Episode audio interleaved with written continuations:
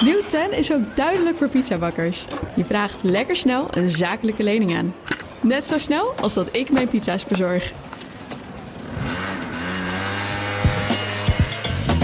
Duidelijk voor ondernemers. Nieuw 10. Je doelen dichterbij. Een initiatief van ABN AMRO. BNR Nieuwsradio. Boekenstein en de Wijk. Jan Postma. Het werd in heel Europa gezien als een populistische testcase. Wat kiest Nederland? Breekt het populisme door in Nederland? Wat zeiden jullie? Dat is het antwoord wat we voor de rest van Europa hebben. Het populisme is niet doorgebroken. Is ook een avond waarbij Nederland na Brexit, na de Amerikaanse verkiezingen, ho heeft gezegd tegen het verkeerde soort populisme. Ik vind dat hele uh, enge woorden. Ik weet niet wat hij daarmee bedoelt. Bedoelt hij daarmee dat er goede en slechte populisten zijn? Ik zie mijzelf niet als populist, maar hij suggereert een beetje daarmee dat slechte populisten halve naties zijn of zo. Ja, na de brexit en Trump lijkt de opkomst van de populisten gestuurd. Tenminste, als je die krantenkoppen moet geloven. Maar is dat ook zo? Welkom bij Boekenstein in de Wijk op zoek naar de nieuwe wereldorde. Met in de studio, zij vormen een onbreekbare coalitie... die al heel lang stabiel op twee zetels staat. Arend-Jan Boekenstein en Rob de Wijk. en te gast, hij volgde eerder de brexit op de voet... en begaf zich eh, deze keer als een soort antropoloog onder het Nederlandse stemvee. Ivan Olivier, verslaggever voor de Vlaamse VRT. Welkom. Goedemorgen. En, en hoeveelste uh, uh, verkiezingen zijn dit nou al? Oh, als, als, ik tel, misschien de vierde of de vijfde gemeenteraadsverkiezingen inbegrepen. Ja, ja. ja ik volg de Nederlandse politiek sinds 2005, 2006. Dus ja, vier of vijf verkiezingen. Nou, uh, echt een veteraan. Ja. En wat is nou het meeste opgevallen uh, de afgelopen dagen in Nederland? Was het tien dagen in Nederland? Ja, om, om te beginnen natuurlijk de internationale belangstelling voor de verkiezingen. Mm. Dit had ik nog nooit meegemaakt. Wij ook niet. Vroeger was ik hier altijd alleen als, als, buitenlandse, als buitenlandse zender. En uh, waren wij hier met, met, met de NOS en RTL voor televisie. En dat was het. En nu stond ik plotseling op het plein gisteren in Den Haag... samen met collega's uit de Verenigde Staten en Australië. Ik wist niet wat ik zag. en het, als, als het ging om het uh, publieke debat de afgelopen dagen. Ja, Was het anders dan? Ja, het is anders. Het is alsmaar gepersonaliseerder geworden. Mm. Dat is misschien ook wel een, een, een internationale trend. Hè, maar het gaat veel meer om, om personen dan, dan om programma's. En dat was toch wel merkwaardig om, om vast te stellen. Ik ben het ook wel gewend. Ik volg ook het, uh, het Verenigd Koninkrijk. Dat is al, daar is dat al jaren zo natuurlijk. Een Cameron uh, tegen, te, tegen Gordon Brown in der ja, tijd. Hè. En ja maar in Nederland dat was, dat was toch wel een vreemde vaststelling. Om te merken dat het hier toch ook al zo ver doorgedrongen was. Ja, het heeft natuurlijk ook te maken dat je hier met, met nationale lijsten zit. Hè. Wij in België werken met provinciale kies, kieslijsten. Jullie werken met, uh, met nationale kieslijsten. Het gaat dus wel telkens om de, om, om, de leider van de partij. Ja, ja, die persoon telt dan ook echt ja, mee natuurlijk. Ja. En die internationale aandacht, uh, ja, Arend Jan, jij zat bij de collega's van CNN gisteravond. Wat, wat vonden zij ervan? Hoe kijken zij tegen ons aan? Nou, het, het frame van het CNN was echt uh, van het populist tide uh, stopt, hè, weet je wel. Dus het is nu allemaal afgelopen. Maar je kunt natuurlijk wel een kritische kanttekening bij plaatsen. Namelijk dat uh, de minister-president Rutte wel alle reden had om Erdogan heel dankbaar te zijn voor zijn gedrag. Want, ja, dat Turkije gebeuren, ja. dat heeft hem wel geholpen. Heb je ook aan CNN verteld dus. Ja, en dat betekent natuurlijk ook dat, zij voor dat het nou niet was plaatsgevonden. Hè, dat had zomaar een aantal zetels kunnen schelen voor Rutte. Ja. Want de Nederlandse bevolking was bijzonder gelukkig met, die, met het optreden van de minister-president. Ik kon even zijn spierballen laten zien. Ja. Uh, Rob, uh, jij hebt ook een soort internationale tour even gemaakt. Waar zat jij? België. België, hey, voor de uitwisseling. ja, ja. ja, ja dat, was, uh, dat was de zaak. Dat was een prachtig programma in, in België. En daar hebben we proberen te bespreken wat er in Nederland gebeurde. Maar eigenlijk kwamen daar dezelfde vragen als in de hele wereld aan de orde. Maar het aardige natuurlijk van België is, is dat ze hetzelfde, hetzelfde bijna krankzinnige coalitiesysteem hebben als wij hier in Nederland. Dus ja. daar hoef je niet uit te leggen wat coalitiepolitiek is. Maar ik heb ook uh, nogal wat internationale media aan de telefoon gehad. En dan moest ik iedere keer uitleggen dat deze verkiezingen niet te vergelijken zijn met de Amerikaanse. Want dat is de winner takes all. Ik bedoel, het is of Trump of Clinton. Dat mm -hmm. geldt ook voor de Brexit. Is of Brexit ja of nee. Eh, en hier gaat het gewoon om ehm, een partij die mogelijkerwijs de grootste kan worden. Maar als die de grootste wordt, nog niet eens regeringsdeelname heeft. En dat moet je iedere keer Ja. eh, uitleggen aan de buitenlandse media. En bovendien, wat ook echt heel erg belangrijk is, wat ik continu heb eh, proberen uit te leggen. Als je gewoon in Europa kijkt, dan zit er gewoon een limiet op, tot nu toe. Van een aantal mensen dat op dit soort partijen à la Forum voor de Democratie, de PVV, maar ook Denk stemmen. Dat is pakweg 20, 25 procent van de bevolking. Nou, dat hebben we in België gezien, dat, eh, met, eh, met de winter. Maar ook zoiets op zijn hoogtepunt, denk ik 20 procent. Dat is, vervolgens is dat weer teruggezakt naar, nou wat het zijn, 4 procent. Je ziet dat in Nederland eh, ook. En natuurlijk was er een mogelijkheid dat... eh eh, Wilders de grootste werd. Maar we mogen ook niet vergeten dat eh, de neerwaartse trend eigenlijk al aan de gang was sinds, het, eh, eh, sinds de jaarwisseling. Jaarwisseling en al, dat ja. de Turkije-kwestie waarschijnlijk dat wat versneld heeft. Sterkt heeft kijken. En, en eh, laten we eens even kijken over de, de kreten die we overal gehoord hebben. Dat, dat, dat populisme dat dan gestopt zou zijn in Nederland. Ik hoor aan de ene kant gejubel, aan de andere kant ook juist waarschuwingen. Arend Jan, wat, moet ik nou gelopen, geloven? Nou, kijk, wat interessant is, is dat als je ziet wat eh, een, een deel van wat Wilders zegt, wordt eigenlijk overgenomen hè, door CDA, door VVD, zelfs door PvdA. Ik heb nog nooit Asscher horen zeggen tijdens het debat van, ja, ik heb geen probleem met de islam, maar ik heb wel een probleem met het islamisme. Dat zei hij heel, heel duidelijk. Hè. Ik ben het er overigens mee eens. Maar dat is voor een sociaaldemocraat een grote stap. Ik kan me voorstellen dat een, een Vlaamse socialist dat niet zomaar uit zijn mond eh, krijgt. Nee, dat klopt. Maar wat, wat mij ook opviel, dat is dat, dat el- vrijwel elke partij de, de nationalistische tour opging. Ja. Dat vond ik heel merkwaardig. Nederland heb ik altijd gezien als het land van de. Ja, het, het, het, Nederland. En plotseling krijg je dat, dat, dat nationalistische discours.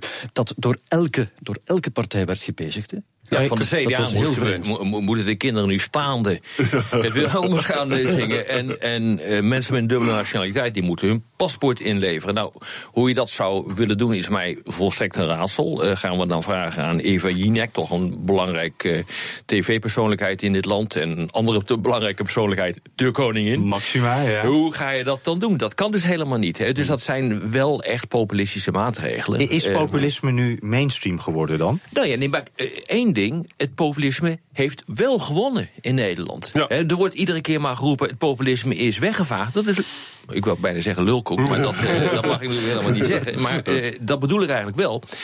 Eh, waar het natuurlijk om draait, is er zijn twee populistische partijen bijgekomen. Dus A, Wilders heeft vijf zetels gewonnen. Dan hebben we Denk, drie. Ja, Eh, en dan hebben we vervolgens eh, onze grote vriend Thierry Baudet, die hier ook in het programma is geweest, met twee. En dat is dus wel 25 zetels. Dus daar is dus gewoon een behoorlijk percentage bijgekomen. Dus dat is niet weggevaagd. En dat is ook wel conform, laten we zeggen, eh, het beeld wat je ook in andere landen ziet. Pakweg 20, 25 procent stemt op dat soort partijen. Maar wat, wat, wat is dan dat goede en dat verkeerde populisme? Ja, dat waar slaat het natuurlijk nergens op. Nee, ik, ik zat mij, toen ik dat hoorde, zat ik mij af te vragen: wat, wat is dat dan? Nou, ik kan het wel verklaren wat het is. Eh, het A slaat het nergens op. En B is het wel verklaarbaar. Eh, eh, Wilders wordt weggezet als een populist. Dat wordt nu geframed door Rutte. Dat het gaat om namens het volk spreken en oog hebben voor het volk. Dat heeft hij dus ook. Maar ik doe het op een goede manier. Dus wat ik doe is goed populisme. Maar dat is natuurlijk gewoon populisme niet.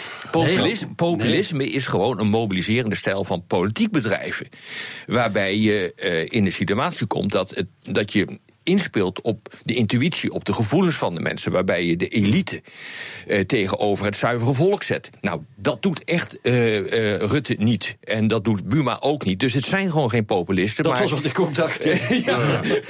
Ja, Arend Jan, jij ook? Ja, het, is, het is wel zo dat als je dus eh, de PVV wil bestrijden, als je gewoon eh, niet zo'n grote PVV wil en je wil een grotere VVD, dan is het natuurlijk onvermijdelijk dat je, dat je in, die, je in die richting begeeft. En dat zie je gebeuren. Hè. Linkse mensen worden ontzettend kwaad van, dan ben je niet meer zuiver op de graad. Maar ja, dan zeg ik altijd van, wil je dan dat PVV de grootste partij wordt? Je zit zo'n enorme dilemma van machtsvorming. Hè. Je, wil, je wil de grootste worden en dat leidt er gewoon toe dat je wat gepeperde uitspraken Maar Arend Jan, dat is toch ook heel cynisch? Je moet toch als politicus eh, gewoon ook, ook iets vinden... en niet maar- alleen vinden wat een ander... Politiek gaat om macht. Eh, Je wil gewoon winnen. En daar horen die one-liners bij. Dat is een onderdeel van de politiek. Het grappige is dus, het maar waar. Aart Jan, het grappige is dat het volk, wat dat ook mogen wezen, daar toch iedere keer weer intuint. Ja. Dat is toch een hele bijzondere, vind ik. Ja. Eh, dus er wordt iedere keer gezegd, we moeten het eerlijke verhaal vertellen.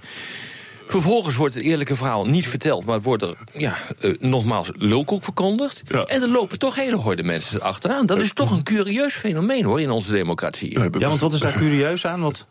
Dat het dus gewoon niet klopt dat je met het eerlijke verhaal de verkiezingen wint. Je moet bijna onzin verkopen en onhaalbare doelstellingen. Je moet, eh, eh, nou ja, wat eh, het voorbeeld van, van Buma, van het CDA, met dubbele nationaliteit, met, met het Symbolen. Het zijn symbolen die onhaalbaar zijn, die er nooit komen. Maar je wint er wel de verkiezingen mee. Dus een groot deel van de bevolking wil ook gewoon dat hun wat op de mouw wordt gespeeld. I- Ivan, is dat iets wat, ja. wat je als Belg ook ziet? Eh, ja, en ik denk dat veel mensen gewoon niet geïnteresseerd zijn in politiek. Nee, Eh, in- in, in exact. België, in België ligt, ligt, ligt, ligt dat wel anders, omdat wij stemplicht hebben. Ja. Dus je bent verplicht om te gaan stemmen, of anders krijg je een boete. Dus Ja, we- dus je dan moet krijgen- wel. Ja, dan krijgen wij een opkomst van bijna 100 procent. hier in Nederland was het 81, geloof ik. Was het? Dat is verschrikkelijk hoog. Maar ik denk dat binnen die 81 procent nog ontzettend veel mensen zitten... bij politiek gewoon geen zak kan schelen. En, en die dan Ja, ook exact. En, die, en, die, en die kiezen intuïtief. Want Die we hadden tot eh, de dag ja. voor de verkiezingen hadden we pakweg 50% eh, zwevende kiezers. Die hadden geen idee wat ze gingen doen. Nou, dan komt zo'n Turkije-crisis als een geschenk uit de hemel. Want dan zie je dus dat mensen intuïtief achter een leider aan gaan lopen. Nou, Wilders is een leider met oplossingen. Dat, je kunt van hem zeggen wat je wil. Het gaat allemaal niet werken, maar het is wel een leider met oplossingen. En dan heb je ineens eh, Rutte. Die leiderschap gaat tonen in die Turkije-crisis. Of dat nou echt zo is geweest, dat doet er gewoon even niet toe. Maar het beeld was dat Rutte leiderschap toonde. Ja, mensen lopen toch achter een leider aan. En eh, als je dan naar de cijfers kijkt, dan wil een meerderheid in Nederland een sterke leider. Wat het dan is, weet ik niet. Want Jan wil een andere sterke leider dan ik. Duidelijk. Eh, ja. dus Ja. da- da- da- daar komt ook nooit van En terecht. wat vinden de, Bel- wat vinden de Belgen van het eh, de optreden van Rutte? Hoe kijken ze daar? Eh, ik denk dat ze nogal verrast waren door zijn standvastigheid. Zo, zo kwam het toch in ieder geval Ja. over. Ik ken natuurlijk niet het, niet het achtergrondverhaal. Ik weet niet wat er achter de schermen gebeurd is. weten wij ook niet precies. Maar, maar Nee. verrassing, eh, zit daar dan, eh, schrikt eh, België dan ook een beetje? Of, of lachen jullie er een beetje om? Nee, nee, nee, daar wordt helemaal niet om gelachen. Ehm, ik, ik- was bij, ik was bij Rutte zaterdagochtend toen, toen, hij die beslissing had, toen het kabinet die beslissing had genomen.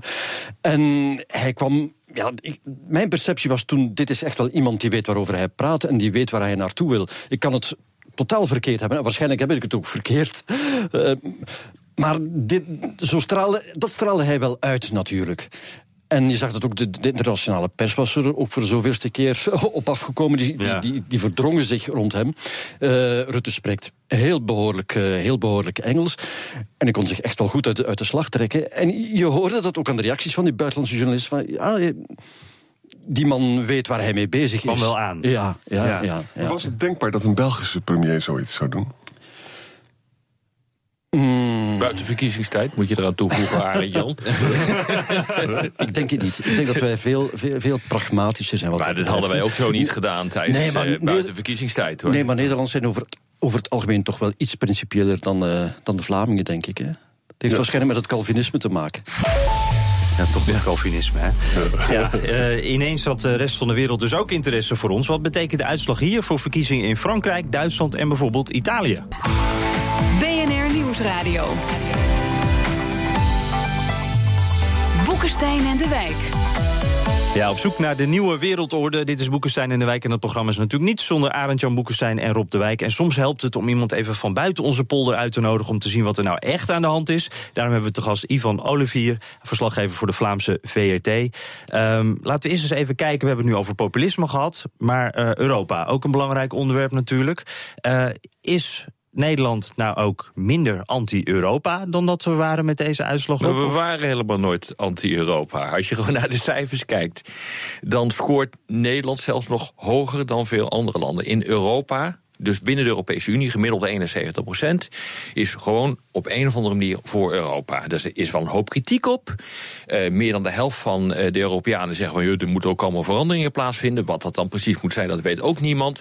Maar een zeer grote meerderheid is pro-Europese Unie.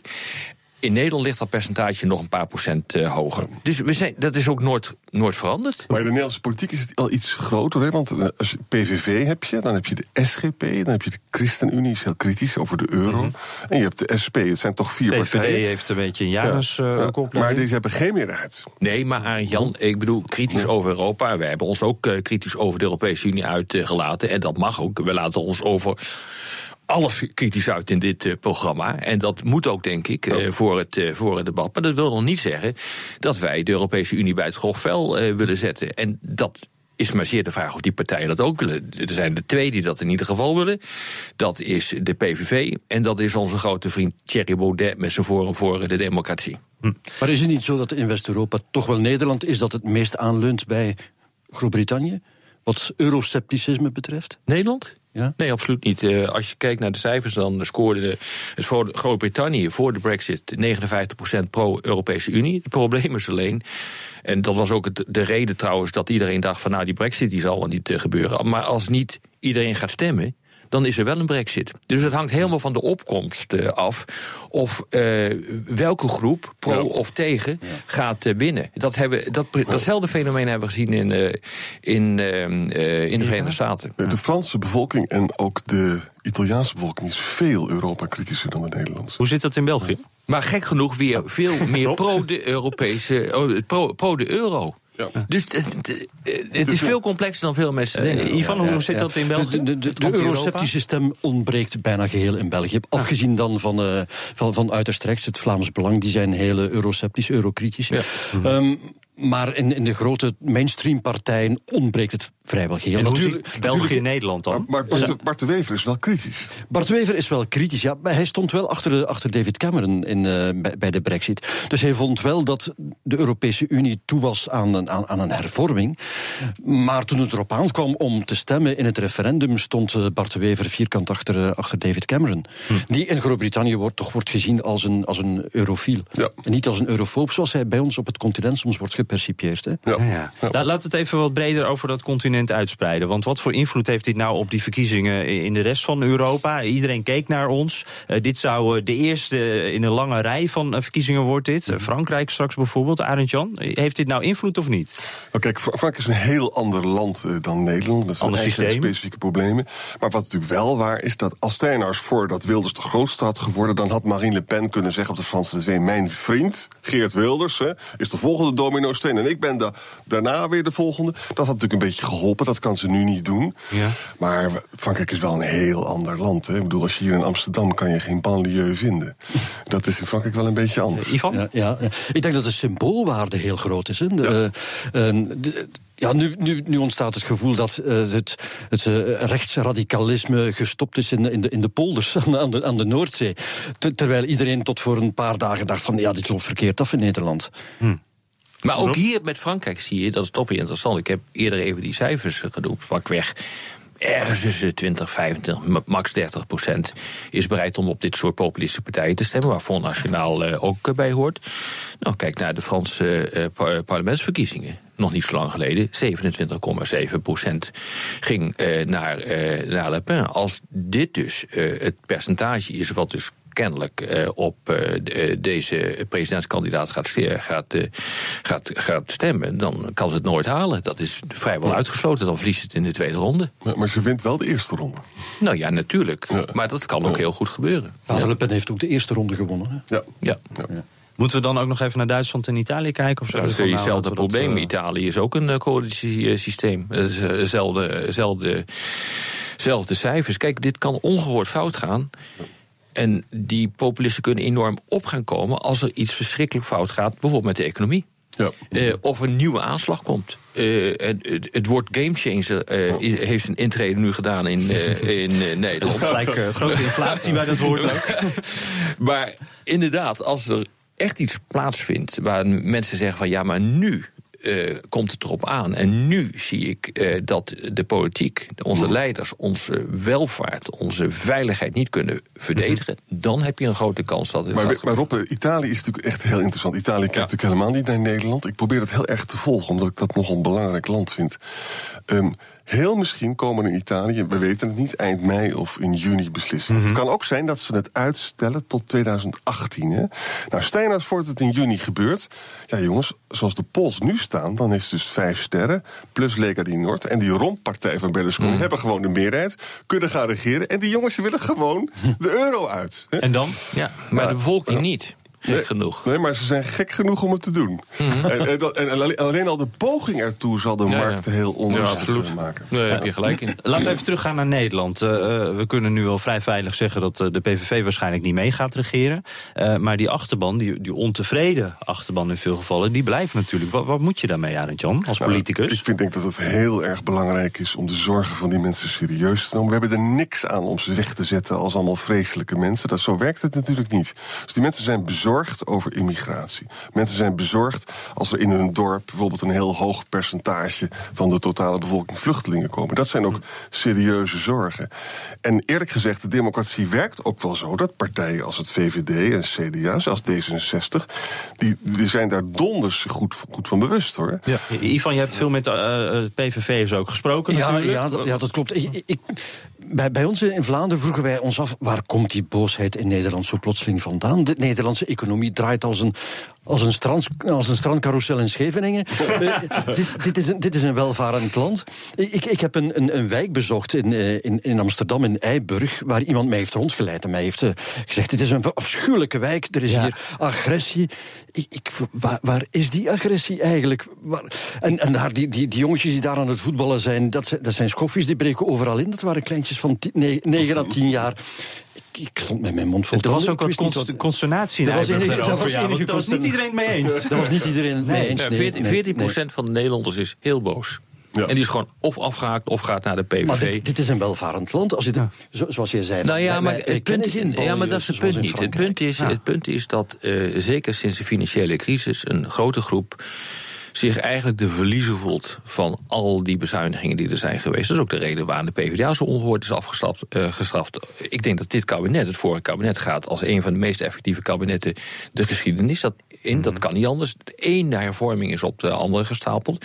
Maar al die hervormingen die gingen in belangrijke mate ten koste van de welvaart van de mensen. Ik bedoel, eh, als je dus de pensioenleeftijd opkrikt naar 67, dat betekent nogal wat voor grote groepen eh, mensen. Maar ligt de sleutel nou bij de politiek of bij de mensen? De, de sleutel ligt ook bij de mensen. Het heeft ook te maken eh, met het feit dat we in een hele andere maatschappij eh, zijn terechtgekomen. waar mensen denken dat ze overal recht op hebben.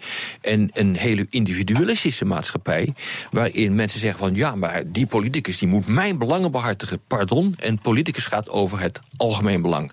En wat we moeten doen, denk ik. Ik ben het volstrekt eens hoor met de analyse van eh A. Jan. die zegt van we moeten de zorgen van die eh, mensen serieus nemen.